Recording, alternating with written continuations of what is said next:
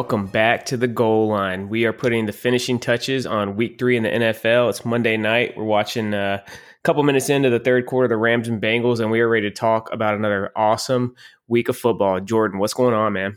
I mean, I'm not going to go all out and say it was awesome. I mean, uh, there was some some uh, unfortunate setbacks yesterday, but yeah, it's still another week of football. So yeah, I'm I'm ready to get into it. I love any week where there's no bye weeks, man. I love the uh, you know just having the full slate of games, dude. All the all the options, especially in that like opening window on Red Zone, it's the best. We got a good weekend coming up this weekend too, because we got a 8 a.m. game this weekend. Nice, yeah. I'm a big fan of um, a concept that was floating around the internet a couple years ago when they were first talking about expanding the season to 17 games. Basically, get rid of the bye week, Let's keep the regular season to just 17 weeks, expand the rosters to 60 people a roster, but make it each player can only play 16 games. So 16 games is still the cap for each individual player, and uh, and yeah, so you you know you, that that had like a whole other layer of strategy, right? Like what week are you going to set Patrick Mahomes? What week are you going to set uh, you know Derrick Henry? That kind of thing. Yeah, would have been interesting, but sadly, that's not going to happen. bye weeks just everybody hates bye weeks, man. They mess up fantasy football. You have less good games to watch on TV. It sucks. Uh, Jordan, remind the listeners where they can find you on or find us on social media. So on Twitter, X, whatever you want to call it, it's goal underscore line underscore pod. And then on uh, the old Instagram, it is the goal line football show, all one word. Oh man, Bengals just about had a red zone interception, and uh, a guy just couldn't quite hang on to it. That would have been a crazy play. Yeah, that was a good one. All right, uh, you ready to talk some football? I am.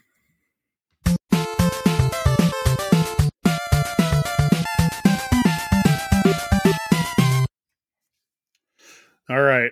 There is uh no place to stop but start but the top.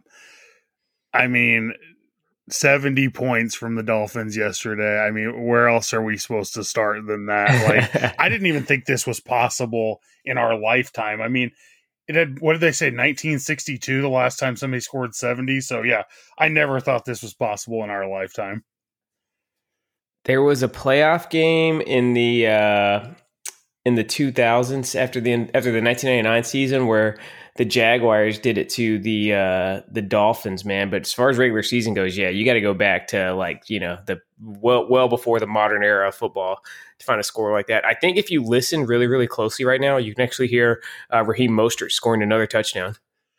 Or uh, Achane or Achon, whatever the hell his name is. Like, dude, they had two running backs with four touchdowns in the same game that alone right there should tell you how nuts this game was. I mean, eight touchdowns from your two running backs is unheard of.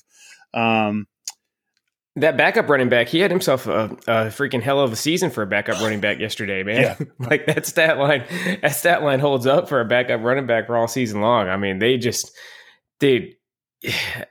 I mean, the Dolphins are high power. What do you think? Did it say more about the Dolphins or more about the Broncos? You think, or combination? I definitely think the the Broncos aren't as talented uh, talented as we thought the last two years. I think their talent levels are way less than what we had assumed. But dude, when the when the Dolphins keep Tua upright, they are dangerous. And I mean, McDaniel's is just dude. He's a great coach. He calls. He's not afraid to be innovative on offense, which we'll get into that a little bit later about a lot of the coaches that are afraid to be innovative on offense and man, dude, when it clicks, it's just. I mean, I'm serious. I've never seen anything like that. Like, dude, they had to call the dogs off. They could have probably scored 90 in that game if they really wanted to.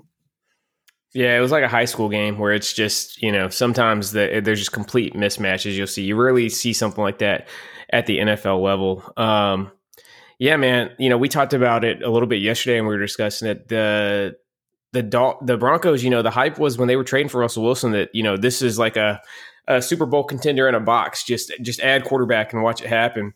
Um, the scary thing is, you know, last year Russell Wilson was definitely off. This year so far, he's been decent, man. Like he's not he's not prime. Uh, you know, let Russ cook Russell Wilson from the Seattle days, but he's still been perfectly acceptable. Like you could win with the way he's playing. You know, the offense is playing all right. The the defense is just turned into an absolute dumpster fire this season. Yeah, they said this morning that he didn't throw a six touchdown pass till week seven last year, and he threw a six touchdown pass yesterday. So definitely improvement with Russ. Um, but I mean, dude, just overall, good lord. I, I want to read off two quotes that I heard today that were kind of were fitting to me. Um, Sean Payton for the next five years will make between 17 and 20 million dollars per year. The Broncos will pay Russell Wilson $296 million through 2028.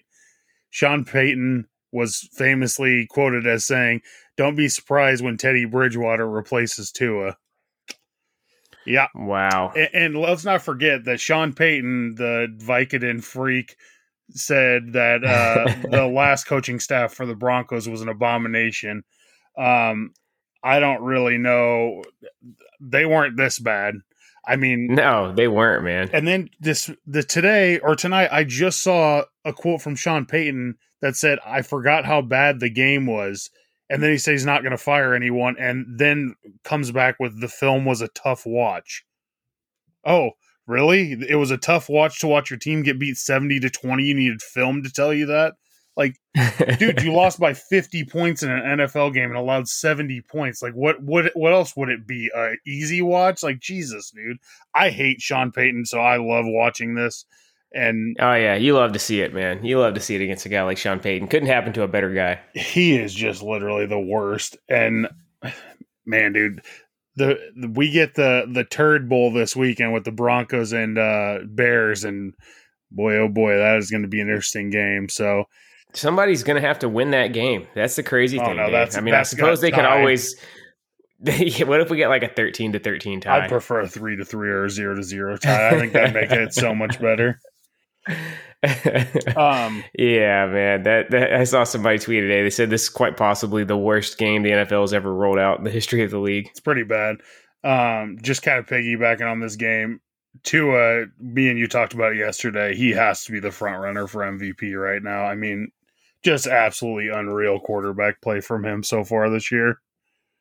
Yeah, I've been a big fan of Tua ever since he kind of came came on our radar um, back when we were living in Hawaii when he was a standout in high school. It was a really big deal when he committed to to Alabama, and then obviously you know came in as a freshman and at halftime of the national championship game, replacing Jalen Hurts of all people. Uh, you know what a what a quarterback room, and, and leading them to that win against Georgia. So huge fan of Tua. You know, you got to say it, man. The big thing with him, you just pray he can stay healthy because it really feels like the sky's the limit for this Dolphins team. Yeah, and uh, another thing on that Alabama quarterback room also had Mac Jones in it, so yeah, who's totally decent uh, starting QB in the NFL. Yeah. I think the big thing for the Dolphins, man, obviously they look explosive. I think the uh, you know the aggressiveness of their head coach, I think that trickles down to the way the whole team plays. Right, like they they're playing aggressive because they they know they believe that their coach is going to take some big swings and they can you know if they if they make a bad play or if they you know they miss one here or there, they know that their coach is going to put them in position to to to make up for it, man. And I think they really they're really cooking right now. Another concern aside from Tua's health, it's definitely not January football that they're playing, man. Like I don't know how well this is going to translate if they gotta if they got to go up to Buffalo or go out to Kansas City in the middle of January. But if they're playing like they are now, they'll have home field advantage throughout the playoffs, and uh, they can stay in South Florida the whole time.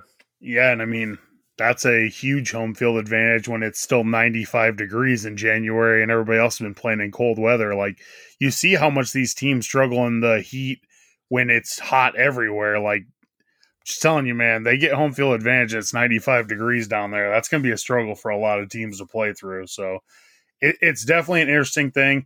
I 100% agree with you about Tua staying healthy. I mean, th- this is what we talked about in the preview episode for this.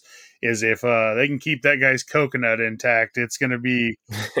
they have a chance for a special season. I mean, dude, last year through like four or five games, they looked like they were going to be a very, very tough team to beat and then yeah, all it takes they is beat one, the Bills. That uh, I think that was week three, and then all the game when Tua got hurt. Yeah, all, well, they, he got hurt in the um, Cincinnati game on Thursday night because they slammed his. head. Well, no, remember turf. he got remember he got knocked out against the Bills, and then before halftime, remember he was all weak kneed, and then he came yeah. back in the second half and finished that game, and then yeah, it was that Thursday night against the Bengals when he got you know he was throwing up gang signs. Dude, I just it's I mean, it is magical to watch their offense click. McDaniels is an absolute genius offensively. Like it is a it is a sight to behold when it's clicking. And dude, I still I, I get why they did it, and yeah, they already won a Super Bowl sense, but dude, trading away Tyreek Hill has got to be an all time bonehead move. I, I know they've won a Super Bowl sense, but good lord, dude, He's a special player. that dude is just unreal.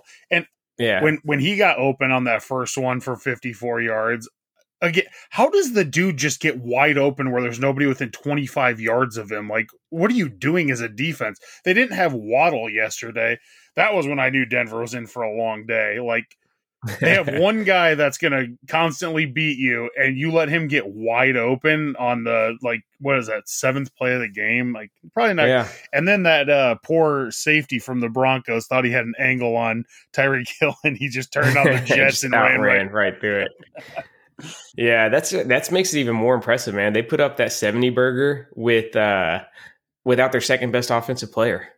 Yeah, it, again, they're they're dangerous. Definitely a team to watch, but um, anything can happen in the NFL. Like it only takes one bad week, and you're you've everybody forgets what you've done in the first three weeks. So Yeah, I'm looking forward to seeing uh, when when they play the Bills because they damn near beat the Bills with their backup quarterback in the playoffs. one thing about the Bills, man, after that week one debacle, they certainly have turned it They've on. rolling. and it, it Yeah. seems like they must have told uh, Josh Allen. I don't know how they didn't tell him this before, but hey, dude, stop throwing YOLO balls. Our offense is good enough without you doing that. I still stand by the Bills, man. I Yeah. think when the chips are down, it gets to net cutting time. I think the the the failures and the heartbreak they've had the last couple seasons is going to fuel them. I think they're going to be mentally tough, and I still see them holding up holding up the trophy at the end of the year. Yeah, they're going to be tough to beat. If, like I said, if he can stop turning the ball over, they're tough to beat. So, yep. So yeah, that's uh probably about enough Dolphins talk. That was um a solid about ten minutes of Dolphins talk. So if anybody ever says we don't talk about the Dolphins, they can revert back to week four of the goal line. what are you uh What are you drinking tonight, man? So I'm I'm in full Halloween mode. I am drinking a pumpkin ale from Wild Onion Brewery. So uh yeah, it was a lot of drinking this weekend, but yeah, might as well just keep it rolling into Monday. I've never been a huge fan of the pumpkin beers. I've gotten into them a little bit the last couple years. I don't like like the the sweeter ones. I kind of like like the the sweet and spicy pumpkin ales. Like throw a little nutmeg, a little cinnamon in there, dude. Like I, I go for something more like that than a regular old. uh Some of those pumpkin ales are just like feel like I'm drinking like straight sugar water. This one's not sweet. That's why I like this one. I found this one last year and I like this one a lot because usually I'm on I'm on the exact same page as you. There's always like a vanilla pumpkin or something, and I ain't down for that. But yeah, this one's good. I'm drinking a Koenig Pilsner, man. A little uh little Germany action, the import. You get into the import beers? Yeah, yeah, I'll get into them. Um, not during Christmas though, man. Those German beer, those German Christmas beers are uh really something. Yeah, you ain't drinking more than one or two of those. I'm not huge into the imports, man. I like Guinness a lot, which I'm not. I think Guinness is actually brewed in the states, man. Um, the the ones we get here, but then yeah, I, I like a Koenig Pilsner every once in a while. They they're usually pretty cheap too. I, sometimes they'll have the the six pack, the 16 ounce pint cans for like five bucks for a six pack at the the beer store I go to. Yeah, they're good. All right, what else we got? All right. I figure this is a good time to talk about the first year head coaches. Um, there's three of them. You got uh, DeMeco Ryan in Houston, who's doing a great job. You've got uh, Gannon in um, Arizona, and then you got Steichen in Indianapolis. Man, the two Eagles coordinators, dude. I mean, wh- what more can you say? Like the Steichen is getting everything he can out of that Colts team, and I mean, dude, Arizona upset Dallas yesterday, and Dallas looked unstoppable coming into that game. So I'm pretty impressed with the first year head coaches through three weeks. Usually they don't have this much success this early. I mean, Houston destroyed Jacksonville yesterday. I didn't see that coming either. Yeah, all, all three are doing a great job, man. Cardinals played tough the first two weeks and then pulled off the um, the biggest upset of the season so far yesterday. Nobody saw them beating Dallas. So, yeah, really, really impressed with what they've done. And then yeah, Colts and Texans, you both seem to be on the right track. Colts getting it done without their uh, you know their new star rookie quarterback, and Texans man, C.J. Stroud's looking like he might break the Ohio State quarterback curse. He's looking like the real deal through a few weeks, and you just know DeMeco Ryan's all the success he had out there with that 49ers defense. You know he's going to get that defense cranked up too as the as the season goes on. A lot of people ripped them during the draft for making the big move up to get Will Anderson, which I mean, dude, in a way, I was kind of thinking the same thing. Like you're you're giving up a top ten pick next year, thinking Houston's not going to be any good this year. The more I like watch it and see it unfold, the more I'm like, even if it is a top ten pick, you went out and you got the guy you wanted, right? I mean, a lot of coaches wait too long and don't go out and get the person they want, especially like first year head coaches. They don't want to be aggressive with it. I mean, I'll, dude, I'll give Houston credit. They they went out and they got the guys that DeMeco Ryan said he wanted on his team, and it's paying dividends already. I mean, they got a ton of injuries and the, they're a scrappy team. Like like I said, nobody saw them beating Jacksonville yesterday. Like, I mean, dude, ja- dude, that's a that's a weak division, man. Like, especially if Jackson, you know, Jacksonville is not looking like they are who we thought they were, dude. Like. I'd say that division's still up for grabs for anybody, man. And one, one of those four teams has got to come crawling out of there. You know, the Jags, Colts, Texans, Titans um, I wouldn't count any of them out for from winning the division just yet. Yeah, it's uh it's going to be um, definitely a race down the stretch for the AFC South the way Jacksonville's playing because, like you said, this is not at all what we expected out of them, and um, yeah, uh, it's impressive to watch first year head coaches come in and kind of command the team like these ones because usually like first year head coaches they kind of stumble. Usually, a lot of them have one or two wins through first eight to ten games. Like this is impressive, man. I'm I'm thoroughly impressed with these three coaches, honestly. Meanwhile, the two retreads we have debuting with new teams this year, Sean Payton and uh, Frank Reich, have been absolutely dreadful. They have uh, combined zero wins. Yeah. But yeah, I, I, felt like we should give the first year head coach some love because, yeah, usually they don't start out like this. And I definitely wanted to mention Houston after that game yesterday because really impressive. Uh, well, let me put you on the spot, man. Out of the three, which team do you think ends the season with the best record? Um, I'm gonna go on a limb and say Houston. I just, I agree, dude. I agree, dude. I think the the more confidence they gain, the better they're gonna get. I mean, that's a really young football team. Um, and dude, CJ Stroud, like you said, right out of the gate, playing this well, no interceptions through three games, like I mean, I, I kind of don't think that that's a fluke that, that he started out that well because, dude, rookie quarterbacks do not start out like that. That's just not normal at all, especially on a team, especially out of Ohio State. Well, not only that, especially on a team as bad as the Texans were last yeah. year. I mean, that's a miserable football team last year. So, yeah, I, I think DeMeco Ryans is going to be a really good head coach for them, and um, he definitely got that fan base excited. So, yeah, I think they'll end with the best record of it. I'm not saying they're going to make the playoffs or anything, but I mean, dude, I could easily see them winning eight or nine games. Yeah, I, I, I totally see them being in the mix once we get down the stretch, man. Fringe, fringe playoff contender. Yep. All right, let's go to. I think we should touch on the Chargers and Vikings game. Mainly, what in the hell Brandon Staley was thinking going for it on fourth and one from his own 23.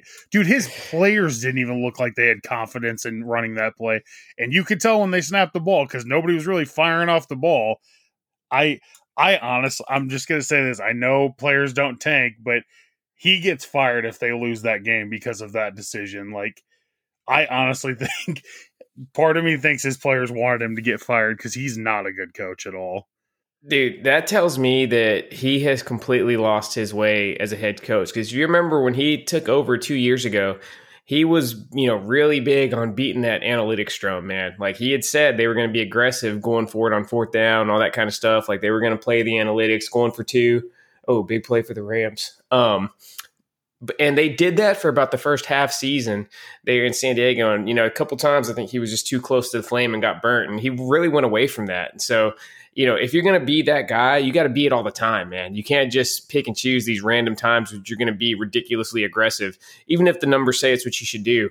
Um, and, and, yeah, like I said, I think you know, yeah, they pulled off the win yesterday. They easily could have lost that game. That had a very fluky, funky finish to it. That was the Vikings game to win there at the end. Um, but yeah, I, I think the dude is completely lost, and he's he's got a one week reprieve. But I still think that you know the bell is tolling for Brandon Staley's time out in San Diego. Dude, I don't even know how the analytics would back up what he did. They had a four point lead with just it was under two minutes left or just over two minutes left. I dude, if you had a two point lead, I guess I could kind of understand. Well, no, I couldn't. That would have been even worse. But a four point lead makes it just absolutely baffling. Like, I, punt the ball away and let your defense play defense with a full field. They got lucky that Minnesota out Minnesota the Chargers. So it's I don't know. That game was really weird. I mean, it looked like it was gonna be a great game, great finish, and it just I don't know. The end of it just kind of seemed like a dud to me. Yeah, the Vikings get the ball freaking, you know, they got that first down with 30 seconds left. I don't know. Oh, God. I don't know if Kirk was listen, trying to listen in on the headset or something. They came out today and said that it was too loud in the stadium and they couldn't get the call in. But I mean, dude, I, I can't give Kirk Cousins a pass on that. This is his freaking 12th year in the league. Like, dude, you're smart enough to make to have some autonomy in the offense, dude. Just say, hey, we're going to clock it go up and clock it, reset, take a breath, and you're going to have three shots at the end zone where you have the best wide receiver in the NFL. Um, you know, whether to throw it to him or use him as a decoy, man. Like uh, they should have won that game, but somehow they only get one play off, and Kirk Cousins tries to force it into triple coverage. It gets popped up and, and picked off to seal it, man. Like just horrible, horrible late game management from the Vikings. Dude, when they let 20 seconds tick off the clock between those two plays before Cousins threw that pick, just uh, that is horrible. You're exactly right. Yeah, man. Cousins definitely does not get off free on that because yeah, dude, you, have been in the league way too long to not know. Just take control. The clock is running, dude. Even if your coach is an absolute idiot, you can spike the ball. What do you think they're going to fire you for spiking the ball from the two yard line? Like, dude, come on, figure it out. Yeah. We were watching that game live, and like I said, you know, they got that first down. I'm like, I'm looking up. I think there was 32 seconds left when they got that first down. And I'm like, all right, plenty of time. And I could see Kirk kind of like motioning, getting people lined up. And I kind of dug it. If you could hurry up and get on the ball, like don't even give the defense a chance to kind of get their bearings and get reset, right? Um, but you know that you start to see them they're not hurrying up and getting to the line there's just confusion and then the clock is ticking ticking ticking and i think it was at like 12 seconds by the time they finally got the snap man just wasted opportunity. And I, I, I literally told Sheen, I said, you know, I feel bad about when I make little coaching gaffes and stuff here with the flag football team because these guys are getting paid millions of dollars and still screw up that you know high leverage situation that badly. Yeah, it's uh, yeah, I mean, it, it's really like baffling to see like how badly these situations are handled.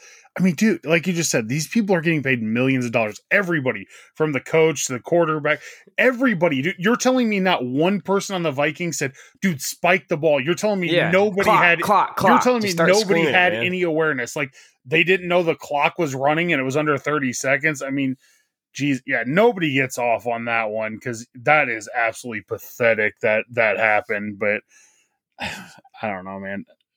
Like you said, Staley might have bought himself another week, but he's still not off the hook at all.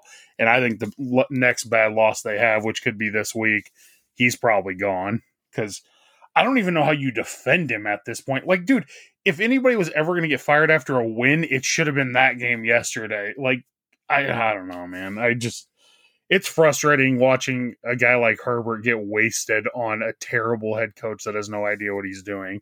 And by the way, we're going to own up to this. Justin Herbert looked like an absolute monster yesterday after we called him flirting on bus territory after the first two years he had. So I'm going to go ahead and own that one because that was pretty bad. And just for the record, I do want to make it clear Jordan was the one that said he didn't think that uh, Justin Herbert was elite. So I don't know where this we business is coming from. Whatever. Like, way to ride the fence. Like, dude, this is typical Phelps bullshit. Just let's just ride the fence. oh, I didn't say he wasn't elite, but I didn't say he wasn't not elite. Like, come on, dude. Whatever. I just I I love you know when I saw that stat line yesterday because we went up to celebrate Sheena's birthday, so I got back kind of the fourth quarter of the early games and was just kind of catching up on all the numbers. And I saw his. I had to I had to needle Jordan a little bit. Yeah. All right, let's just do some quick hitters to finish this up. Um, Buffalo and KC definitely look like they've shaken the week one jitters. Um, Kansas City just absolutely annihilated the Bears, which they should have. I was honestly kind of surprised how badly Buffalo beat Washington. Like I'm not saying Washington's been frisky first couple weeks. Yeah, man. I wasn't saying like Washington was a great football team or anything, but I didn't think that they would get blown out like that. Like the Bills' defense just made Howell look like he had no idea how to play quarterback in the NFL. So yeah, I'm right there with you. Yeah, the Redskins didn't look like world beaters by any means, but they definitely looked like a solid, tough team, and they got freaking wrecked. Yeah. Um, another we got to mention at least the Packers fourth quarter 18 point comeback. Good lord, that was uh definitely softened the blow of the Falcons' loss. Watching the Saints blow a 17 point lead and then miss a game winning field goal definitely helped me a little bit yesterday.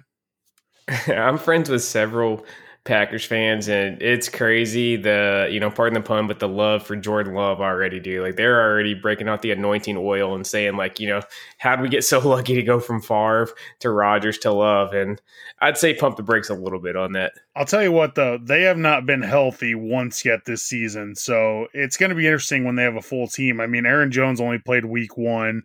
Watson still hasn't played. Bakhtiari didn't play yesterday. Like they still haven't had a full team, and uh, their tight end Musgrave definitely looks like a hit from the draft. So, I, no, I agree, and I mean, I definitely, I'm, I'm holding some Packer stock. I thought they could make a run at the playoffs this season, and we're going to surprise some folks in you know life after Aaron Rodgers.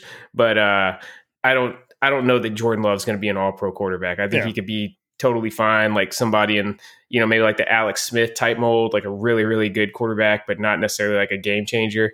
Um, but yeah, the he's definitely won over the Packers fan base already, and that's a big part of the battle.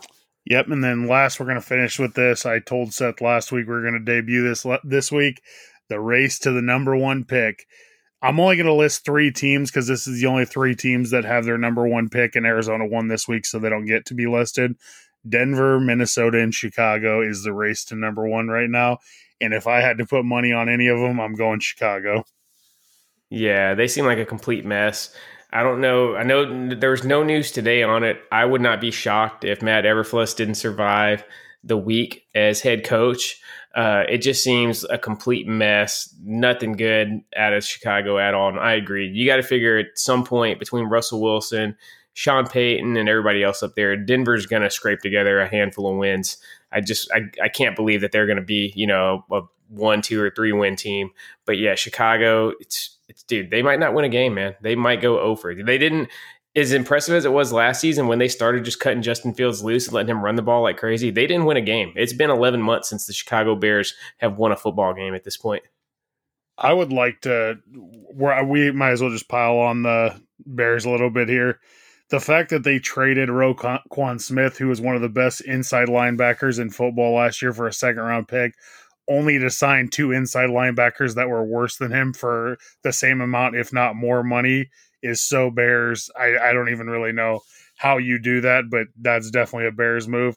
Also, th- looking back on it, the Chase Claypool trade has got to be one of the worst trades in NFL. He's horrible, man. They literally gave up basically a first round pick because there was no 30 second pick in the first round this year. So they gave up the first pick of the second round for Chase Claypool. That dude doesn't even want to play football.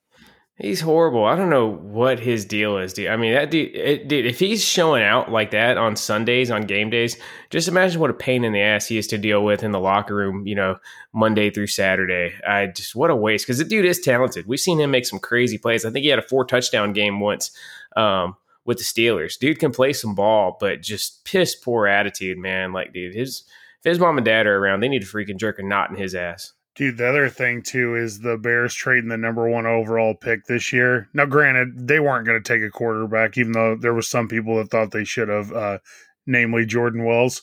Um, but, dude, I just I don't get it. How do you? I, I mean, trading down from the first pick down to ten is such a a fall off in talent. Like they could have had ten's a crapshoot. You don't know what's going to yeah, be there. They could have had Will Anderson. They could have had Jalen Carter. I mean, they could have had any of those guys, and they traded away for DJ Moore uh, for a, a team that doesn't even know how to throw the ball. Like that trade at the time seemed stupid to me, just because everybody was all excited about DJ Moore, and I'm like, well, yeah, but your quarterback still has to progress passing the ball, and he's shown no improvement in the first two seasons. So I don't know, man. That that team is in disarray. That franchise is in disarray. They are uh they're gonna have two top ten picks this season, and don't be surprised if they blow both of them because it's not good.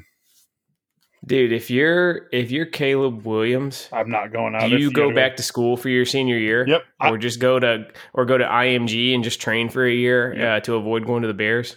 Do, yeah, the Bears, I would definitely. I mean, I don't know how any quarterback would ever want to play there the way this is going. I just he's looking like the most can't miss prospect we've had since at least Trevor Lawrence. Maybe going back earlier than that. I kind of like what I've seen out of him at USC more than uh, I like Trevor Lawrence come out of Clemson as far as just translating what they do to the pro style. I think the dude looks can't miss. I suppose he's got enough juice. He could probably if he comes out publicly in his camp and just says like, "Yo, we're not going to Chicago." Uh, you know, you, Chicago could kind of put a bounty out for that top pick and and get get a serious haul for somebody like him.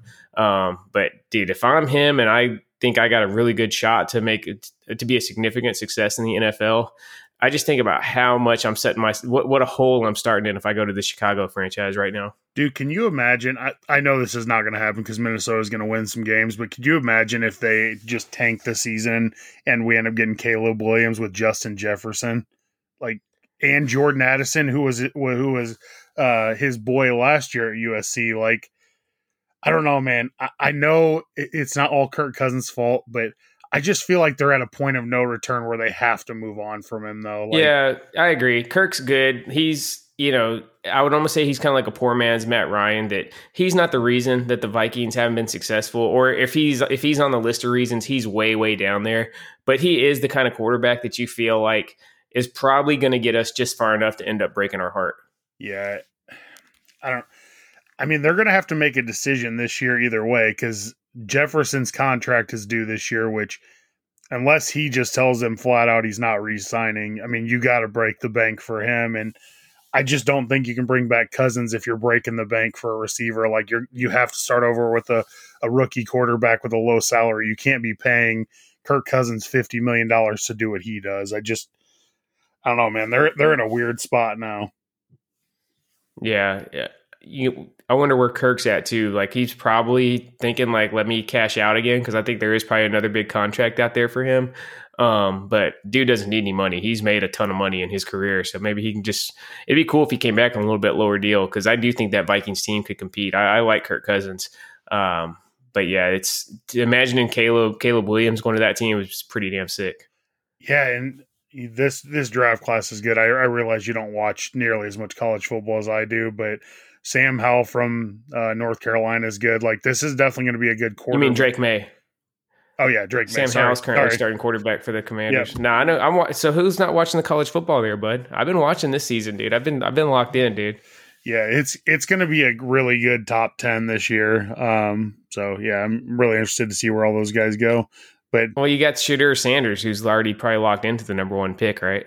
Well, uh, Deion already said he's not allowing him to go pro because he will not have his son be second to Caleb Williams, which I, I don't think he'd be. I mean, I like what Shedeur's done as a college QB. I don't really see it, dude. I see him being. I see him as maybe like a second round draft pick or maybe late first round. To me, the arm strength's not there. Dude does play with a ton of poise, ton of poise. Right, seems super mature and in control back there.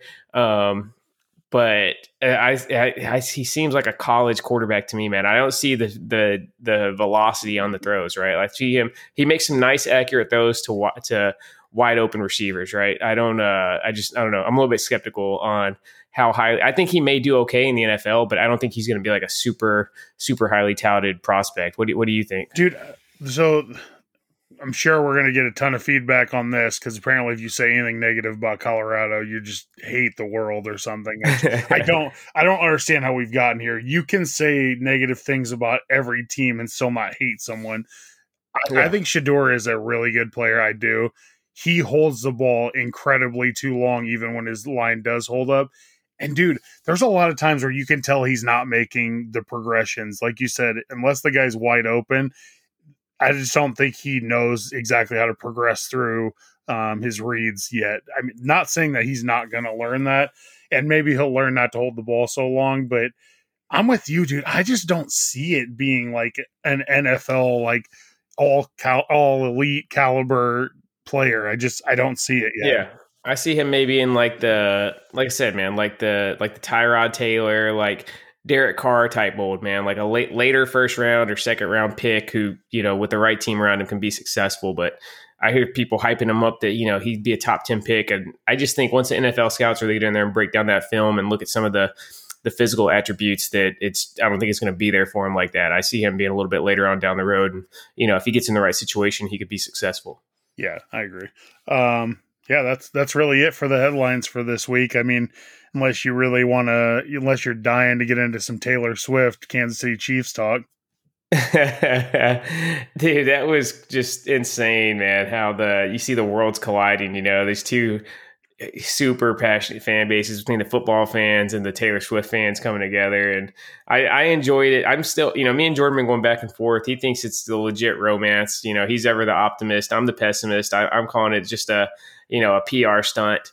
Um, we'll, we'll see how it shakes out. But it was, if nothing else, it was worth it for all the hilarious memes and jokes and stuff that Twitter was producing yesterday afternoon. Did you hear Bill Belichick today about what he said about it?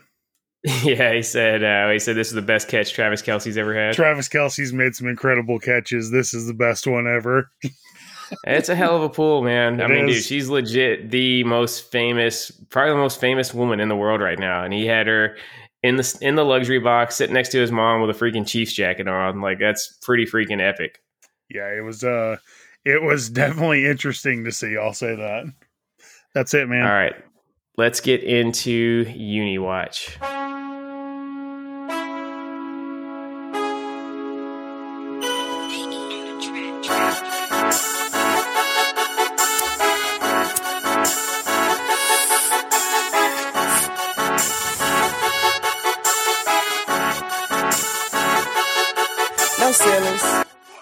We had to hear from Wheezy once before we cut it off.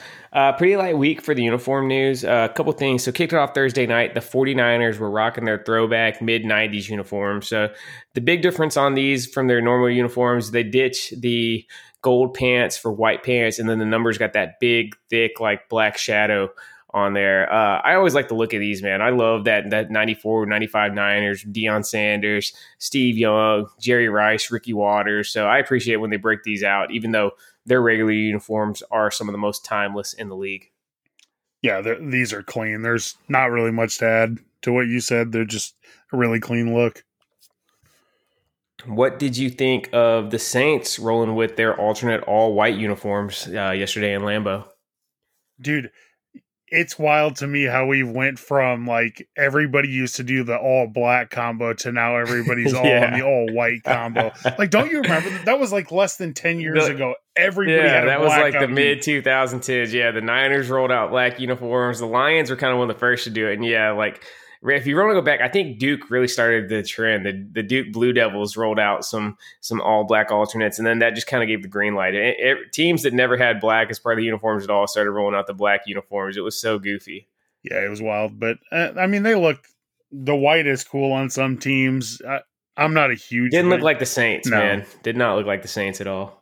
yeah i'm not a huge fan of it And last but not least, probably the most interesting look of the week, the all white Cincinnati Bengals, man. I in theory, this sounds like a cool uniform, but all I can see when they're on the field is they're the zebras, man. dude i actually like this i think the white bengal is cool that's what they call it. I don't see a white tiger, dude. I know that's what they call it. I see a zebra, man. When I look at that helmet, I see a zebra helmet. I mean, I, I definitely see what you're saying. I just, I don't know. This is one of the uniforms that I think doesn't absolutely look horrible in all white with the all white helmet, but I now I'm not going to be able to unsee the zebra thing. So thanks for that. it is a uh, it is a cool looking uniform. I think the Bengals don't get enough credit for how cool the tiger stripe helmet is. They just they've had it for so long. It's been so you know unchanged for basically our entire lives that we just take it for granted. But as a concept, that is one of the like coolest uh, coolest helmets out there. Um, and yeah, I just think you know it's tried and true. The Bengals always look pretty tough with the black and orange.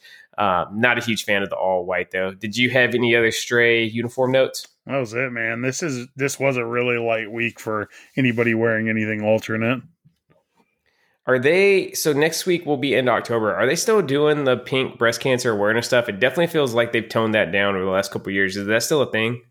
Dude, that's crazy you mentioned it because today I got the email for the salute to service stuff, but nothing about breast cancer awareness. So, yeah, that's Yeah, that's I know odd. it came out over the over the last like few years. There's kind of been like an awakening that the the Susan G. Komen Research Institute or whatever was kind of just bullshit. It was basically like just a for profit enterprise with very little money actually making it to to breast cancer research, and they were kind of the ones pushing the pink stuff. So maybe that's why it's kind of quietly faded away. I remember for a while, dude, it was like fucking it looked like a pink fucking bomb exploded on the field. There was so much pink gear everywhere. Yeah, it's uh it definitely has changed in the last couple years. They went maybe I'm just misremembering this, but didn't they go with like more like all the causes and more like Yeah, rainbow there yeah, they could. Peop, yeah, you could rock whatever like crazy stuff you wanted for for one or two weeks there for a while.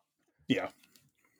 Yeah, they're do- they're actually doing. They gave Brett's flag football team. They all got handed out green pink socks to wear uh, for their next game this week to kind of do their own little thing. So I was just eh, whatever. The kids are excited about it, so it'll be cool. It's all that matters as long as they're excited.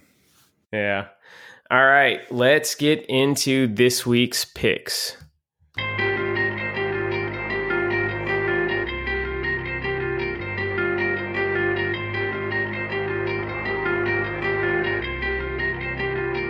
Yeah. Bridge over troubled water, ice in my muddy water. Rich off of me. All right, Jordan, tell us how we did head to head on last week's picks. All right, so uh Oh, was that an interception? It looks like wow. it. So we are both 10 and 5 rolling into this game. I have Cincinnati and you have the Rams. So oh boy, coming down to the last game.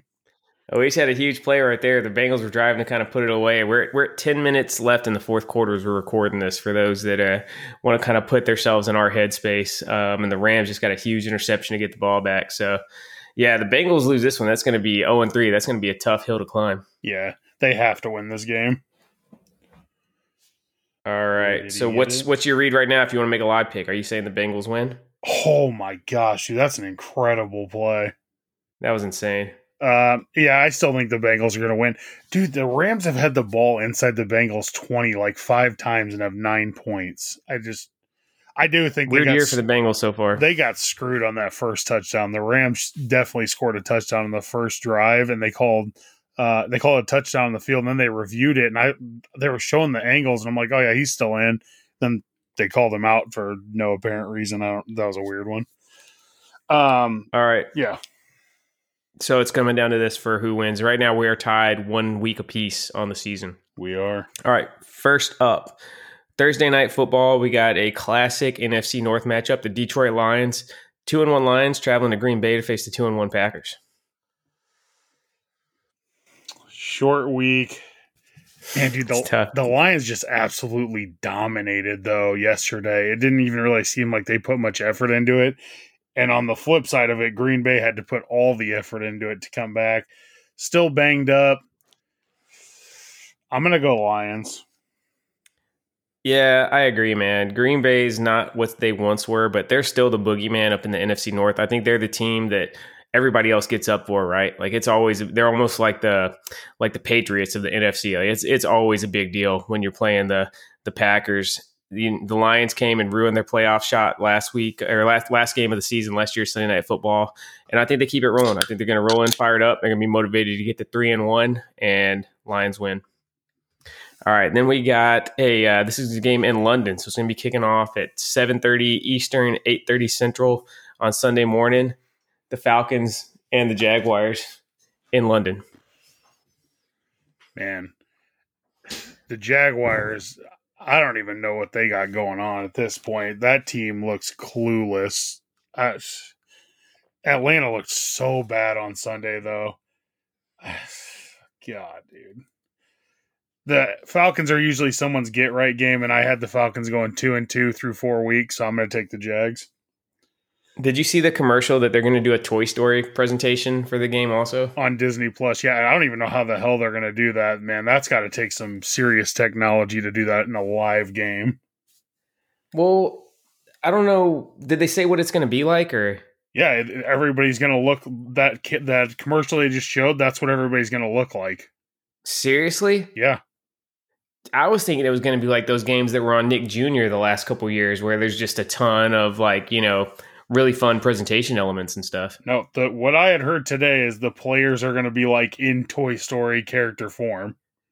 Dude, that's going to be sick, man. Yeah, I, dude. But you know how much technology that takes to get that right? Like, I don't know. Yeah, I don't know how they're going to pull that off. I mean, it is Disney.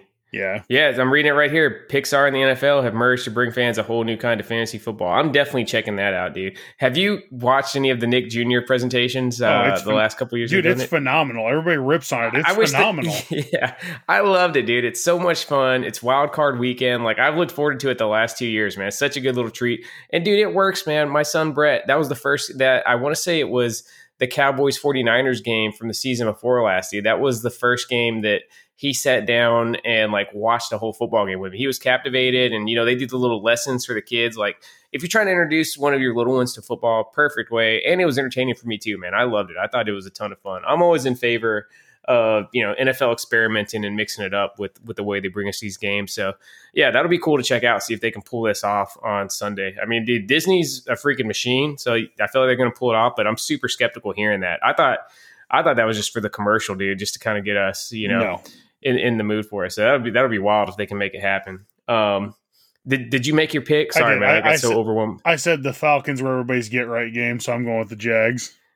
Yeah, I, I agree, man. I feel like I do think the Falcons are a lot better than they showed on on Sunday, but uh, I'm kind of with you, man. Jaguars are in need of a win, and I think they the stuff that they can do well when they're at their best lines up well with some of the weaknesses of Atlanta. I think Jags win. All right, after that we have kicking off the regular early window. This is a big one, man. Huge game. The three and zero Miami Dolphins rolling into Buffalo to face the Bills. Dude, I didn't realize that was this weekend. I know, man. I can't believe that's at twelve o'clock, dude. That should be a freaking. That should at least be in the three o'clock window, if not a night game. Damn, dude, I seriously had no idea that was this weekend until just now. Oh, that is a heavyweight God. fight, dude. It's in Buffalo. I think. I, I think Buffalo's gonna win, man. I think Buffalo's gonna win. There's no. You have nowhere to go but down after a seventy point performance like that. I think the Bills are going to be sick of hearing the Dolphins hype all week, man. And yeah, I think this is where the Bills kind of get back at the front of the line of Super Bowl contenders by by putting it on the Dolphins and handing them their first loss. Oh my god, dude, this is such a tough game to pick. It's gonna be. I mean, it could go either way. I'm like I'm like 51 percent Buffalo, 49 percent Miami on that. I just I think the Bills get it done. I can't have them as my Super Bowl pick and not think that they can beat they can't beat Miami at home in Week Four. Yeah, I'm gonna go Bills as well. I just, dude, I just, I, I think that, like you just said, there's no way the Dolphins can play another game like they just played, and dude, the Bills are getting, they, they played well this week. Yeah, I'm going Bills. I'm, I don't need to talk myself through it anymore. Vegas has Buffalo as a two and a half point favorite, so that's pretty strong considering what we saw from Miami on Sunday. It is. All right.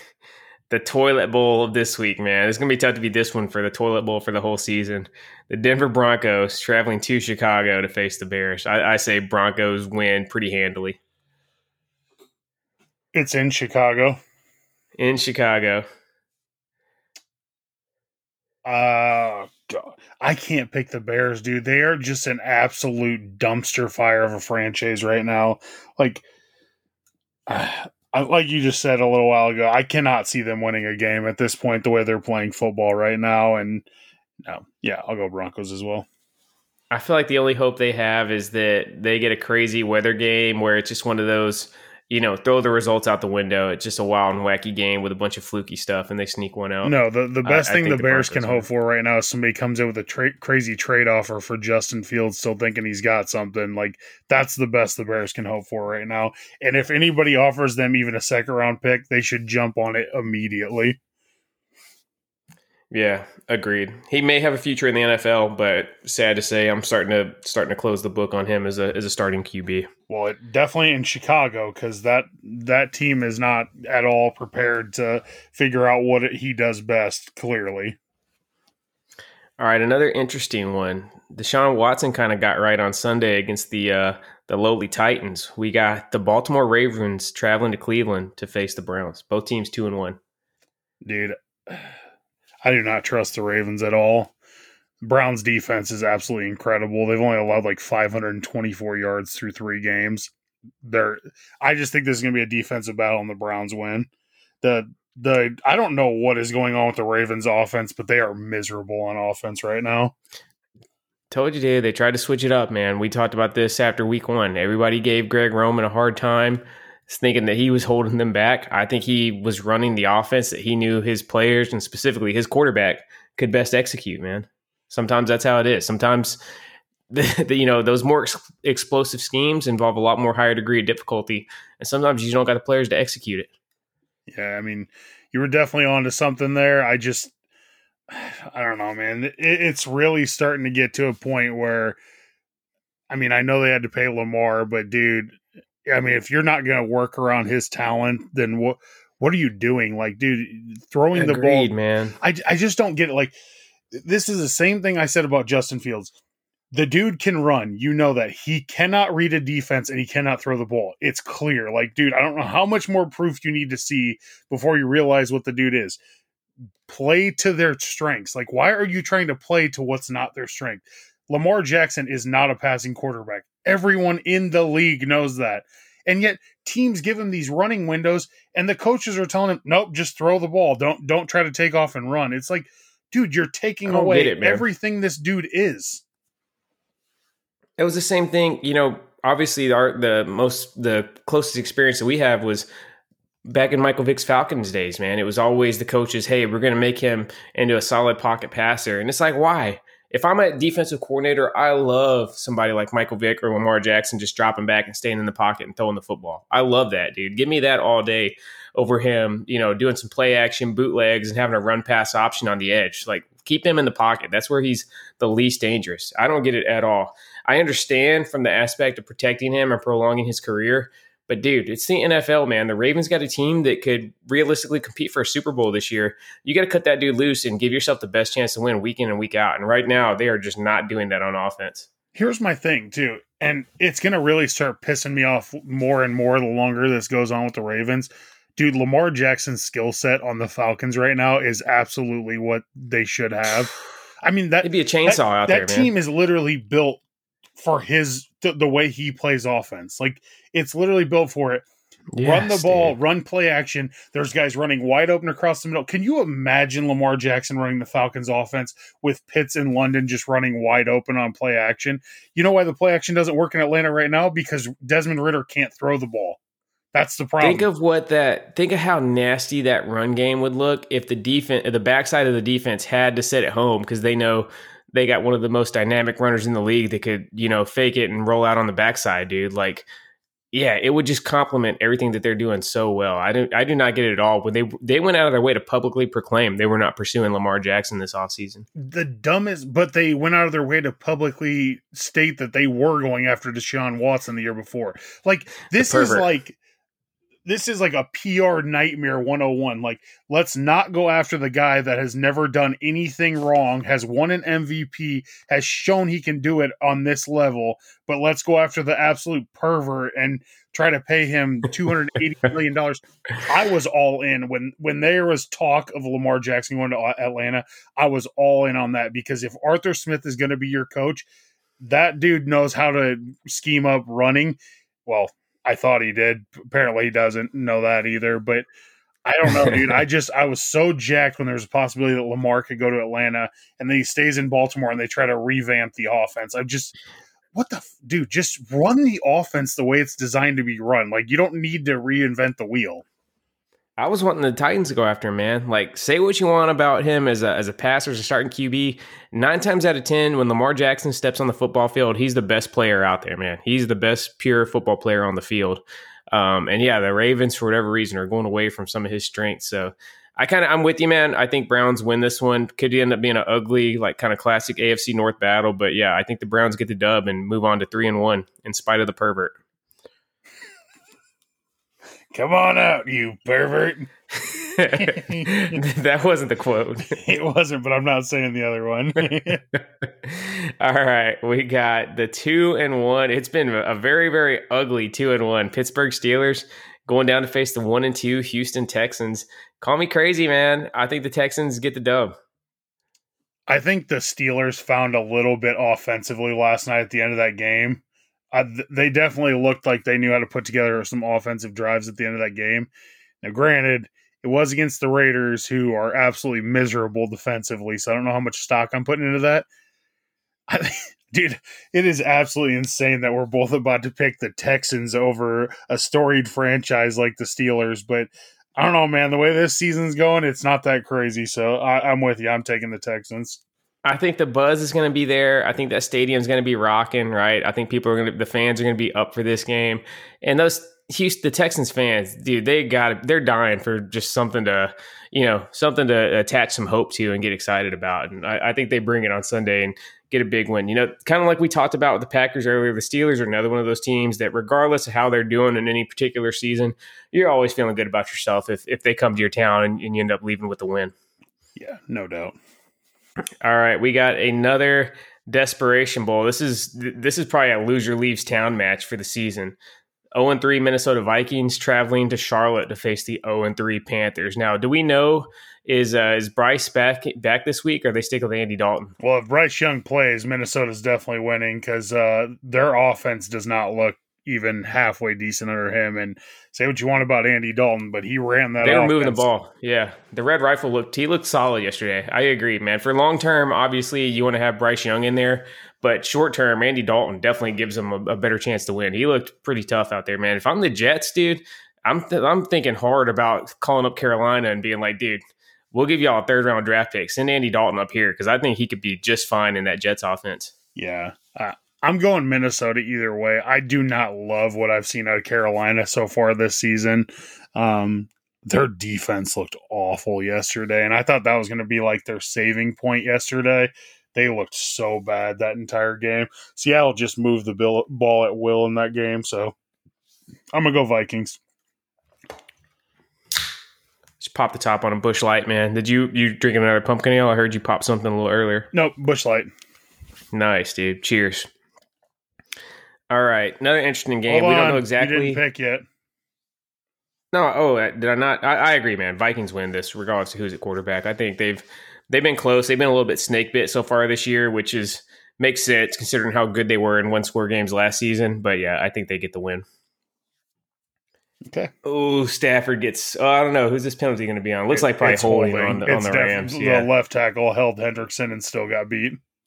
The Rams are on life support right now and it's getting close to pull the plug time um, against the Bengals as we're we're going down our picks here. All right, we got the one and one Rams looking like they're going to be the one and two Rams traveling to Indy to face the Colts. Now, what have, I I have been between work and then I went straight to uh, flag football practice with the kids this afternoon. Um, I've been away from the news. Do we think Anthony Richardson's coming back this week? I highly doubt he misses two games for a concussion. I know that they're extra careful with quarterbacks, but it, even if they don't, dude, Gardner Minshew is perfectly fine as their starting quarterback. Yeah. I like yeah, he, Minshew. He, I never understood everybody that wrote him off. Um, he tore it up for the Jaguars that one year. He got to run with the Jags. He did real good, man. I don't know if he's I know he's very interesting on social media. I don't know if he's like a pain in the butt dealing with in uh, in the locker rooms, but yeah, he's been totally a totally serviceable NFL quarterback everywhere he's been. Yeah, I'm going Indy either way. I just I think they're a better team overall. I mean, the Rams are fine. It's just I don't know, dude. Until they get cut back and they can actually fully run their offense, I don't have a whole lot of faith in the Rams winning a whole lot of games. It did not does not seem like uh, Kona Cup has done much tonight. Am, am I right on that? No, they, the Bengals definitely took him away. Yeah. Um, yeah, I agree. Colts win, man. I wouldn't be shocked at all to see the Rams go in there and get the win, but I'll I'll lay my, my money down with the Colts. All right, the two and one Bucks traveling to New Orleans to face the two and one Saints. Well, it sounds like it's going to be Jameis Winston, which is never good news if you're a fan of that team. um, I think the Bucks win, dude. I I kind of you know they they definitely got brought back down to earth a little bit tonight against the Eagles, but you know the Eagles are a tough team in the trenches, man. The Eagles O line and defensive line is just fucking ridiculous. It's almost unfair. They're the best in football on both sides of the ball on the line. Yeah, it, it's unreal. Well, that's because a bunch of dumbass teams just let the best defensive linemen yeah. fall to them every year. Yeah, they pretty much become uh, like you know Georgia has basically become like the finishing school for for the Eagles, man. Um, yeah, I Jalen Hurts has been great this year either. Quietly, Jalen Hurts has not had a great year so far, uh, or not. You know, he's been decent, but he has not played up to like his full potential. He's not at the MP, MVP level he was at last season. and they're still wrecking people, man. Um, but the, like I said, you know, the Bucks held strong against them tonight. They at least, you know, had a little glimmer of hope there at the end. I think they win, man. I think the Saints are the biggest phonies in the league right now at that two and one record. I, I think the Saints could probably be zero and three. Um, and yeah, I think the Bucks going to New Orleans and get the win. I mean, after watching how bad the Titans offense was against Cleveland yesterday and realizing that they could have easily beat New Orleans week one, it definitely made me think way less of New Orleans now. And like I said, dude, having Winston starting over Derek Carr. He's that, a wild card, dude. I mean, dude, he could go for 500 yards. He could also throw seven interceptions, four of them. I think being- he'll do both, man. If I'm, I'm thinking Winston. I, if I'm putting the line right now, I think Winston goes for like 365 yards, one touchdown, three interceptions. That's that's my prediction for Jalen Winston's or Jameis Winston's uh, stat line this week. Yeah, I'm, I'm going Bucks as well, mainly because you know how I am, dude. I I hate taking the Saints, so anytime I can avoid it, I agreed. Do. Yeah, when in doubt, bet against the Saints. All right, the Commanders going against the Eagles. Oh, I think we Eagles can we can move on. Stomp them. Yeah, yeah. I, I, don't think it's a whole lot to this. Yeah, Commanders.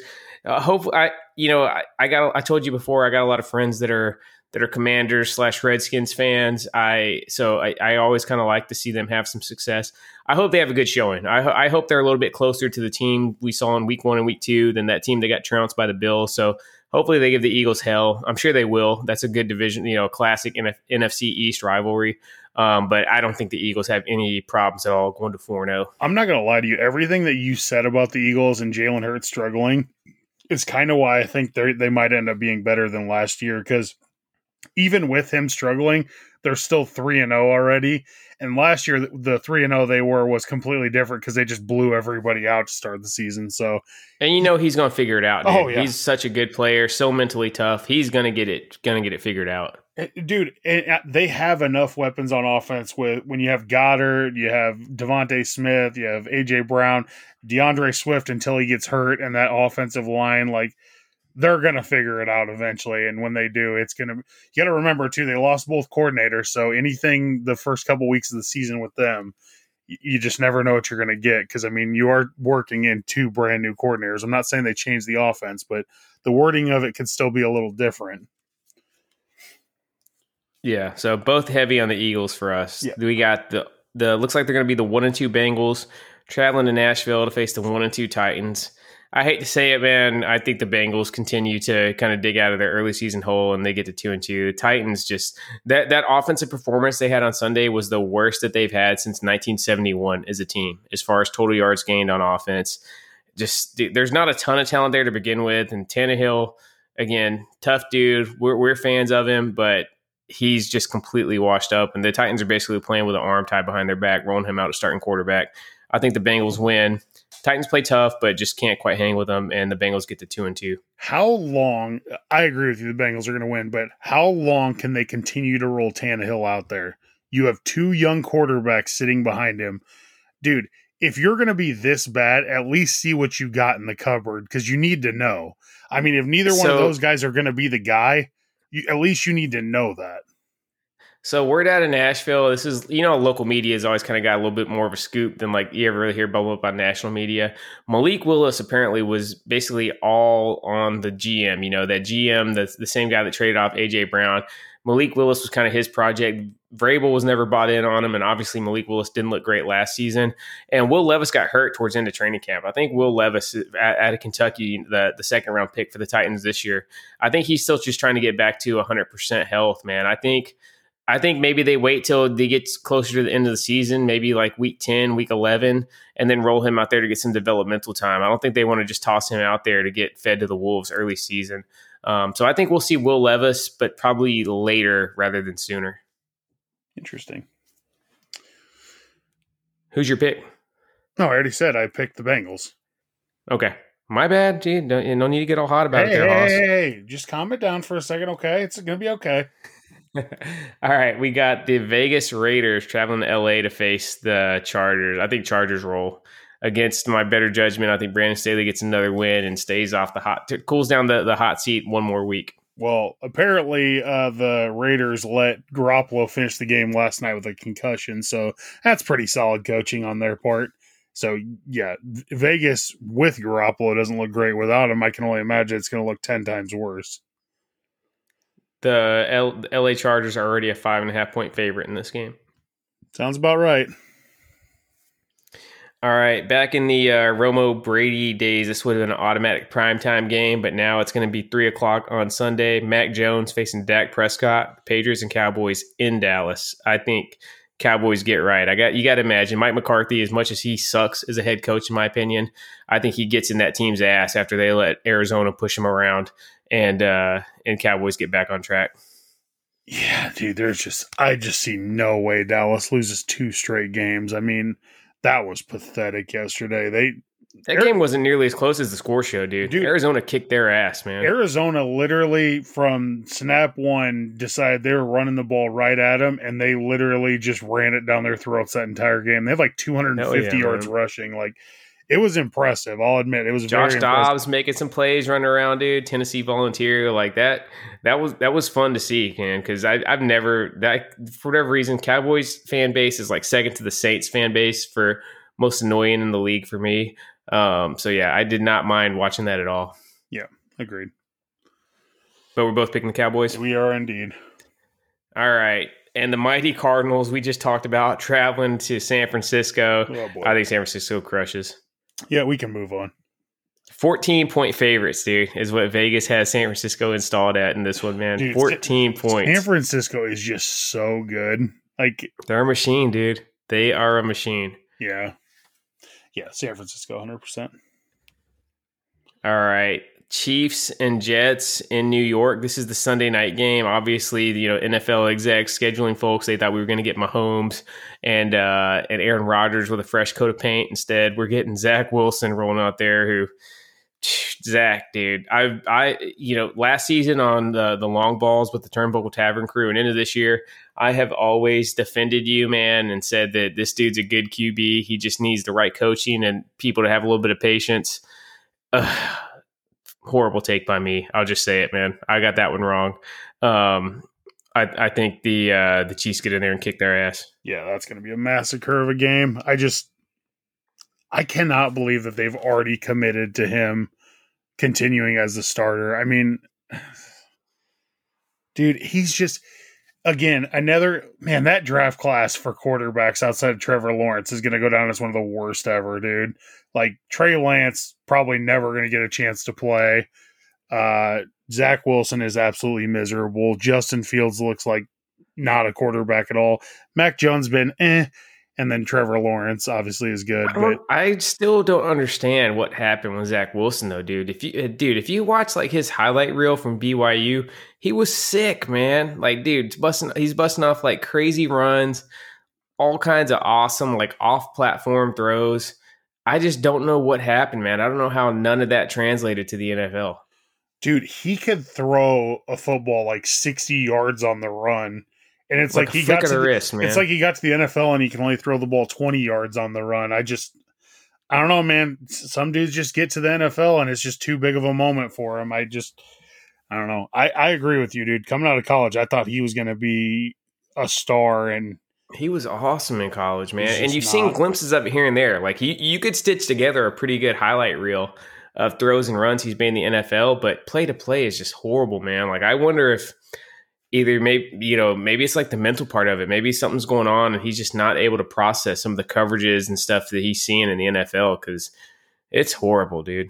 Yeah, he's not good. But yeah, Kansas City's going to steamroll them. If they don't, Kansas City should be embarrassed because outside of the Jets' defense, they have nothing else right now.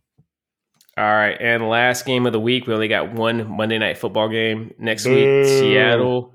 See, yeah, I kind of started to dig the two Monday night games too, man. It's just I'm always in favor of more football.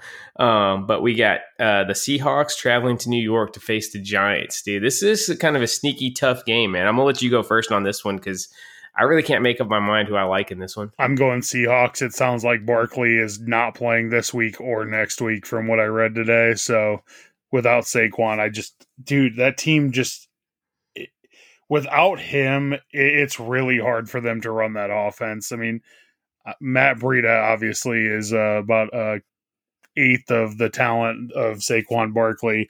And Seattle quietly, after that week one stinker, they the last two weeks they've played really good football. I mean, they beat Detroit last week and then they beat uh Carolina this week and put up quite a bit of points doing it. So yeah, I'm gonna go Seahawks. All right, and that's a wrap for picks this nope, week. it's Let's not. get. You didn't pick. oh, I thought I. Uh, no, you bad. said I'm gonna let you pick first because I'm torn. Okay. Sorry, dude. I'll go Seahawks, man. I was gonna wait and just make my pick. Like I was gonna wait till we get on the air next week and see what the score was when we start recording. And All right, it's make my pick halftime. Seattle's up 30. I guess I'll take the Seahawks. Nah, I'll go. I'll go Seattle too. You convinced me, man. So I'll go Seahawks. All right. All right, let's get to million dollar bets. Uh-huh, yeah. Uh.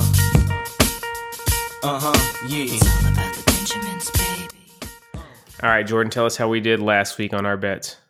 All right. So last week was a, a mixed bag. I had San Francisco minus 10 and a half, which obviously hit. And then I had Dallas minus 12, which obviously did not. Seth had Kansas City minus 13, which hit. And Seth also had the Blu- Bucks plus five and a half, which clearly did not hit. So even week for both of us. So both of us are still down 50,000 on the season. All right, what's your picks for this week? this week's kind of tough, man. Th- these point spreads are bothering me a little bit. Um, but I'm gonna go Seahawks on Monday Night Football, uh, plus one and a half. I'll take the one and a half points, and then I am also I'm gonna take two dogs this week, man. I'm gonna take the Texans plus three. Yeah, I like that. I probably would have done that, but I don't want to do the same belt bets as you. That'll be boring. I'm gonna take the I'll take the Vikings to cover. They're they're uh they're favored by three and a half going into Carolina.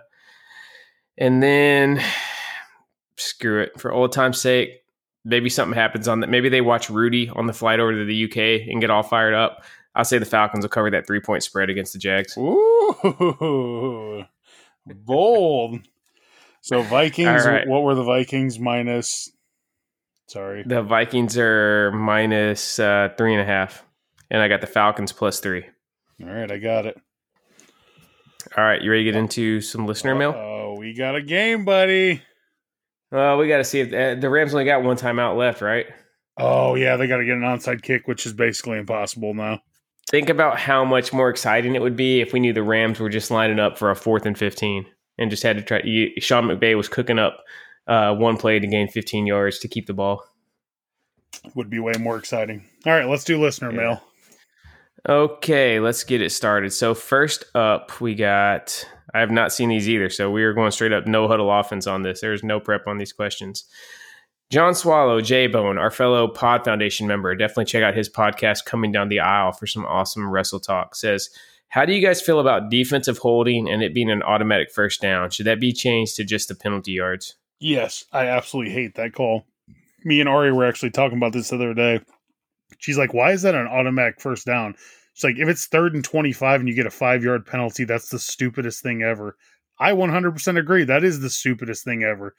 It, it should not. That should not be an automatic first down for holding, because they they definitely decipher between pass interference and holding. That there's definitely a difference between the two. So, yeah, I, I hate that that's an automatic first down. That's like that for every defensive penalty, dude. Every defensive penalty is uh aside from offsides or encroachment, man, is an automatic first down. You know, face mask, pass interference, defensive holding, illegal hands to the face. It's all automatic first down. Um, yeah, it's just, dude, it makes it so much tougher for defense, man. Whereas offense, you always get, you don't even get lost down, dude. You get to redo the play and just take the penalty yards. Um, so yeah, I agree, man. I'd be in favor of kind of softening up some of the penalties on the defense. I've, I, you know, defensive holdings, whatever. I've always wondered about uh, a better way to do pass interference, man. That's the one that I think is a bigger problem than defensive holding because, you know, in the college, the max is 15 yards, right? It's only a 15 yard penalty no matter what. Whereas in uh, NFL, it's a spot foul. So you'll see teams just chuck it downfield hoping to get a pass interference call, right? They're late, it's the equivalent of just trying to draw a foul in um, in basketball. I don't know. You don't want to make it to where it's only a 15 yard penalty because then if a guy's beat for a touchdown, he could always just dive out and trip somebody or something. I think maybe they should do pass interference the way that they used to do the face mask. You remember back in the day, there were two different types of face mask penalties. You had a five yard or a 15 yard. I think maybe you do something similar with the uh, pass interference, making it, you know, between a, either a 10 yard or a spot foul, depending on just how egregious it was. Because those pass interference calls can swing a game sometimes. So somebody had said something about this the other day, and I, I, I don't remember who it was, and I'm still not exactly sure how I feel about it. But they had brought this up, and I honestly kind of think it's a good idea.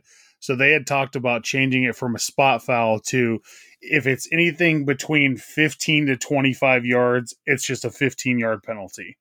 Anything that's over 25 yards is just a straight up 25 yard penalty. It's, it can be no more than a quarter of the field.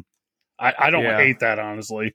I'll be down with that because that's still going to be a significant penalty, but you're not going to like, you know, some dude chucks it to the end zone from the 50 and now you get the ball at the one yard line. So yeah, I kind of, I kind of like that. And I, in defenses, you know, the, the thought is always, like I mentioned, you know, maybe the guy just takes pass interference instead of getting smoked for a touchdown, but that's a big enough penalty that I don't think you're going to see guys like, I think it's going to be very rare when you see a guy intentionally try to draw a pass interference call um, instead of getting beat for a touchdown in that situation. So, yeah, I just I've always felt like that one's got a little bit too much of a, a impact on the game. Yeah, agreed. All right, Johnny JB says, "Do you give a shit about Travis Kelce and Taylor Swift?" So, yeah, me and we already discussed a little bit earlier. It's definitely, I think it's fun, man. I, I think it was definitely exciting. Added a lot of buzz to uh, otherwise kind of useless Chiefs Bears game yesterday. Um, if anybody's been listening to our wrestling show, the Chick Foley show, definitely give that a search if you happen to be a football fan discovering us exclusively on the goal line feed. Um, you guys know I'm a huge Taylor Swift fan. I think she's just super talented. Always been a big fan of her, so I kind of like seeing her cross. You know, I, I love it when my interests converge. You know, a lot of times it's it's wrestling mixing in with something else. This time it's uh, it's Taylor Swift mixing in with football. Um, so I I'm entertained by it, but I still say it's this is just a super duper high profile PR stunt. We can move on. I don't need to talk about Taylor Swift, so let's move it on. Johnny JV says, "Is Dak a legit good quarterback or is he overrated?" I don't think he's overrated. I think he's properly rated. He's he's definitely not an elite Same. quarterback. He's right in the middle. There, there's nothing wrong. It's just the only the biggest problem with him is, dude, he is liable for the crippling turnover to end the game, and yeah, it, he has a big problem with that. But I, I think he's fine the way he's rated. I mean, he is a middle of the road quarterback. Nobody has ever called him a top ten, top seven quarterback. He's probably top ten, but yeah, nothing fantastic or anything. Yeah, I agree. I think he's kind of slightly above average. On a really good day, he can be great. Um, but yeah, you're right. He's got the penchant for just. And and dude, the the real frustrating thing about him, if I'm a Cowboys fan, you know, it's not like the Brett Favre deal where he's going to throw a pick because he's trying to fucking thread the needle on like you know a third and twenty, and he rips off a fucking fireball that just happens to get picked off. It's just some stupid play. It's like, why did you try to throw it there? You know what I mean? Mm-hmm. it's not even something where you can be like, well, at least we went down swinging. You just end up being confused and frustrated. Yeah, it's uh, it's definitely weird, but yeah, it's like I said, he's he's properly rated though. I don't think he's definitely not overrated. All right, the lovely Ari, Jordan's better half, asks, "Are you guys Aw, Swifties? I knew What's your favorite coming. Taylor Swift song?" Couldn't tell you. Not a Swifty. You're full of it, dude. You are so full of it, man. I am a Swifty dude because I can under I know good music and I know that she's along with Kanye West is one of the only artists that stuff we're still gonna be listening to like 20 years from now. Um, out of all the people out right now, I if I had to pick a favorite song, there's so many great ones, man. If I had to pick one, uh, I'll go one old and one new. So my old one would be off her second album, Love Story. Obviously, that was just a smash hit, just a really really great song. And then a newer one, I would go off of Midnights "Bigger Than the Whole Sky." That's just a really really great song about being super duper in love. So yeah, I'll, I'll, I'll throw you guys out too. Two I- more for y'all, I'd like LeBron to- would say. I'd like to thank the football listeners for joining us for five weeks. Uh, sorry to see you go.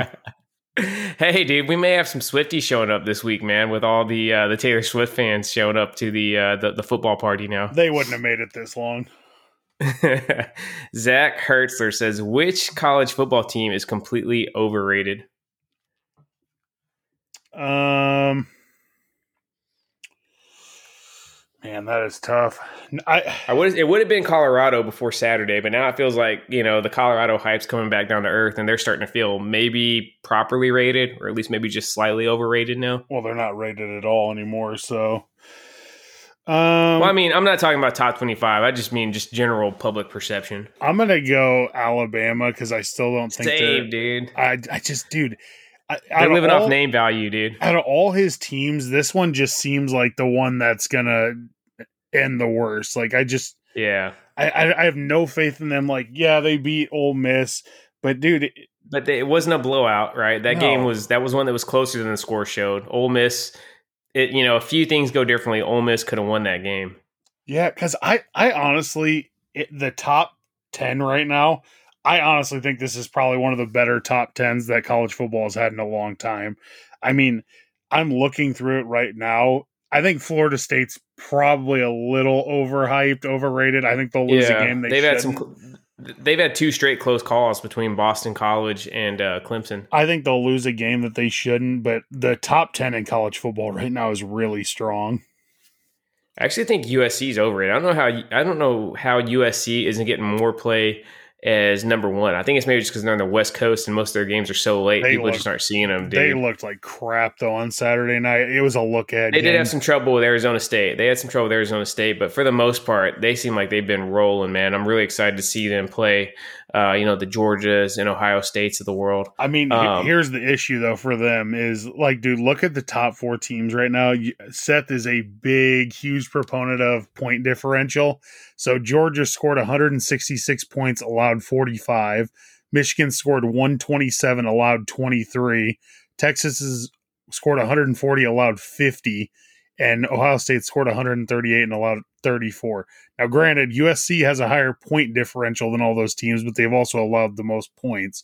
So they're 220 to 80, but they've played, I don't know, they played the exact same amount of games. I was thinking they played one more because they played in week zero. So I don't know, But man. they had a week off. Yeah. yeah. You know what's gonna fuck uh, Texas is that Quinn Ewers cut his mullet, dude.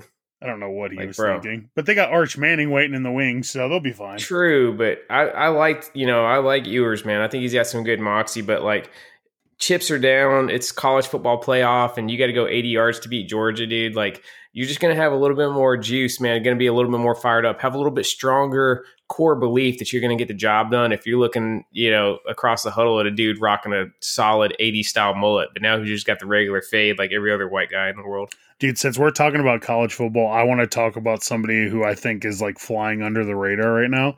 Have you seen what Michael Penix from Washington is doing through four games yet? Killing it, man. He's putting up crazy, crazy numbers, Dude, dude. Like I'm Joe a- Burrow numbers. I'm gonna read this off to you. Six hundred or sixteen hundred thirty six yards, sixteen passing touchdowns against only two picks through four games. Dude, that's like Madden numbers. What's his size, man? Because I don't understand why he's not getting more play as like you know high NFL draft pick next season. Six three two thirteen. So freaking prototype size, dude. Like, yeah, I don't know. Definitely very, very low buzz right now, man. Maybe he's maybe they're waiting to see him do it a few more weeks. But yeah, have you're not right. even Not heard much this said about dude's him. name mentioned in Heisman conversation yet. I'm telling you, people forget about the the West Coast. That's like USC. USC has very, very low buzz also for as good as they've been doing, and they got the defending Heisman Trophy winner, man. But I feel like when you know, like again, like Jordan mentioned, I've been back into college this season. I feel like I hear almost nothing about USC, and they've been one of the most impressive teams that I've seen. All right. Well, uh, I guess uh, ignore everything I just said because Caleb Williams and Michael Penix are currently tied for first on Heisman favorites. They're both plus 350. So ignore everything I just said and let's just move on. Well, I mean, Vegas is tracking it, dude. But I, I'm talking like gin Pop, dude. Like the, the, the, you know, the average like you know football fans I talk to, I don't hear USC or Washington coming up at all. Yeah, it, it's sad, man. It really is. Well, the thing that didn't help this year is everybody was all over Colorado the first freaking Yeah. month of the season. So that didn't help. All right, Sam Rosenthal. We kind of already answered this one, but he he was wanting to know what the Bears are doing with Justin Fields. I think we kind of kind of dissected the Bears situation enough. Uh, Zach, here's a fun one. He says, on average, how many beers do you drink by during watching a football game? I don't know, Zach. That's kind of personal information. How many waters do you drink a day? Like, Jesus, dude. like, what are you just trying to out us in front of everybody? dude, on a Husker Saturday. I don't drink as much during wrestling as I do, or during football as I do during wrestling. I feel like I drink Oh, more during wrestling. I'm probably do I and like one football game. I'm probably doing if I'm like sitting at home watching on TV. I'm probably doing like three beers. If I'm live at the stadium, it's probably closer to like five, six, maybe seven. Oh, brother. I uh got a story to tell you about Saturday. I might as well just air this out on air. So uh the place we, we went to, they have 32 ounce beers on special on Saturdays. They're eight bucks for, Oh my th- goodness! for a 32 ouncer. So I had we got our bill at the end and I was like, damn, Ari, how many did you drink? She said two. And I was like, so I had 10 32 ounce beers during a three hour football game, is what you're telling me. So uh, I'm pretty sure that's close to a case. yeah, that's uh, yeah. I'm doing public school math, but that's a shitload of beer for sure. yeah. So yeah, that's a that's a normal Saturday for me. So thanks for the question, Zach. Really glad I got to tell everyone I'm an alcoholic on live here. Tony Barker says, I'm convinced the Bears will not win a game all year long. Can you give me any hope or should I get fitted for a paper bag? I kind of said it's in Chicago. You know, maybe you get some weird weather game and something happens. I don't got a whole lot of hope for him outside of that. You, Jordan? Uh no, I have no faith for the Bears. And honestly, it's it's funny because uh the Falcons play in Chicago on New Year's and I I do want to go to that game, but last week I looked at tickets and to sit on the Falcons sideline in the lower bowl, it was like 350 bucks. I looked today. Jeez. Yeah, those tickets have really tanked. It was about 160 today. nice, nice. Should probably get worse. Falcons could be playing for a playoff spot at that time, too. Yeah, so I, I might end up going to that game. It'll be freezing, but dude, spending uh, New Year's in Chicago will be fun too. So All right, and last question. Our good friend Alex Eubanks says, "How great was it seeing Ryan Day call out that old fart Lou Holtz to see uh, Ohio State was running around a flag Ohio against the world before the game?" dude, here's my problem. Lou Holtz is 90 years old and has no idea what he's saying half the time. So I don't know. That that to me is like taking a shot at Corso because Corso also senile. I just I don't know, man. I, I get it, but like, dude, if if Lou Holtz is the reason you're getting fired up, I mean, I don't. I mean, dude, seriously, does anybody take anything to heart that Lou Holtz says at this point? Like, Lou Holtz is 20 years past. It's just entertainment, dude. It's com- it's comedy value, dude. I don't put I wouldn't put any stock in what he says off of you know his analysis. It's just it's for entertainment, for nostalgia when they wheel him out there. Yeah, I just, I don't know, man. I just, I don't put any stock into him or Corso at this point. They're just old and senile. So, no, whatever. All right. And our good friends at the Turnbuckle Tavern, another member of the Pod Foundation, they had two questions for us. So sorry, Alex Eubank wasn't the last question. So first off, uh, Micah Parsons or Nick Bosa, gun to your head, who do you want on your team more? I, I I'm not thinking that much. I'm saying Micah Parsons. Oh, that's not now Bosa close. is really, really, really good. He's a badass player. I would not mind seeing him on my team every single week.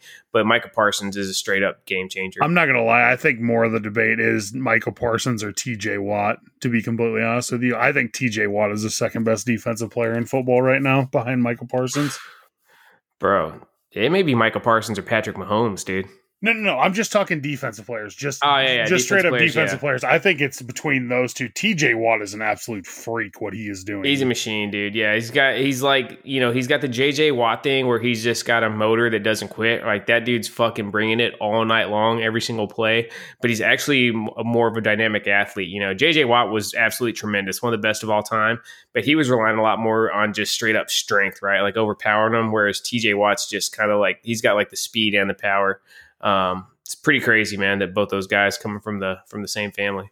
Yeah, JJ Watt still probably had the best three year run ever for a defensive player. I mean, didn't he win defensive player three years in a row? Like, Yeah, dude. And the thing about him, he wasn't just a pass rusher, man. Like he impacted the pass rush, the run game. He was famous for just swatting down passes at the line of scrimmage. He had an otherworldly knack for for doing that. Just a hell of a football player. so he won it 2012, 14, and 15. So I guess it was more of a four year run. But the fact that that dude's only 34 years old and not playing football anymore, pretty insane, man. It, it sucks too Yeah. because injuries just really derailed his career. And there's a lot of people that are going to forget about him, and it sucks because, dude, the image I'll always have in my head, I can't remember who they were playing, but he broke his nose and there's just blood dripping from his Yeah, nose I remember and that. just keeps playing through it just like an absolute animal. I loved watching him play football, man.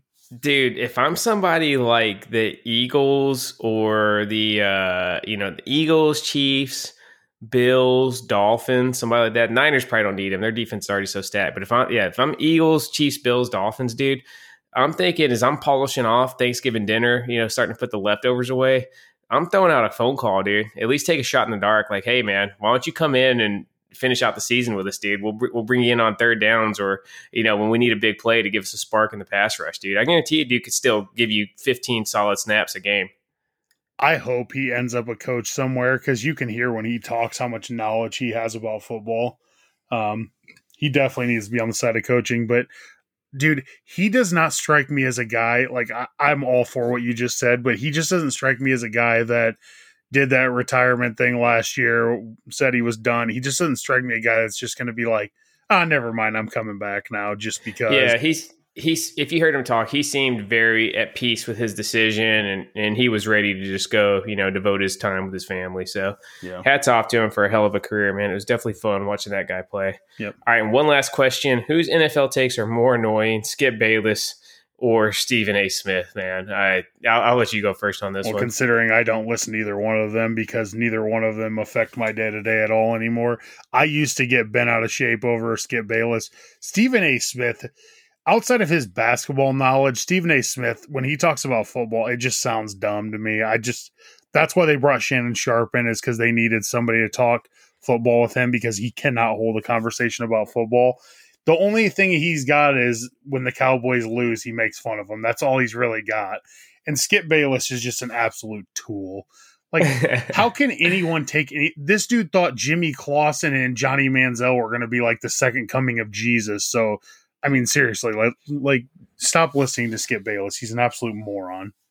Johnny Manziel was a bad mofo in college, dude. We're not going to slander the, the legend of Johnny Football on this show on my watch, but I agree. I like Skip Bayless just, but for comedic aspects, I love just seeing the the stupid stuff he says, and it's just a little bit more funnier to me. But they're both pretty uh, pretty ridiculous. I agree with you. I don't think anybody should be putting any stock that uh, into anything they have to say on any topic, much less the NFL. All right, so that is a wrap for the goal line this week. Uh, a little bit longer show. We actually made it through the uh, the end of the fourth quarter on Monday Night Football this week. But you know, as the season's getting getting deeper into it, we got a little bit more to chew on, man. A lot of stuff to talk about. So uh, this was a blast. Thanks again, you guys, for listening to us. Again, we know there's a ton of uh, different podcasts, NFL podcasts you guys be listening to. So we're always honored you choose us. Jordan, hit us with some closing thoughts before we get out of here. One more thing, if you guys ever like have something you guys want us to try, we're willing to try like different segments and stuff. If there's something you guys want to hear, or there's somebody you guys want us to talk about, we're more than willing to do it. We are going to have some interviews coming up here in the next couple weeks. Um, we're still kind of working out the details on some of these. It's it's hard to line up people and get everybody's schedules lined up, so um, we're doing that. But yeah, I mean, hit us up on Instagram or Twitter um, or I mean anywhere. Like if if you know us, just let us know what you want to hear. But as far as clothing closing thoughts, uh, another successful week in the NFL. We'll talk to you guys next week.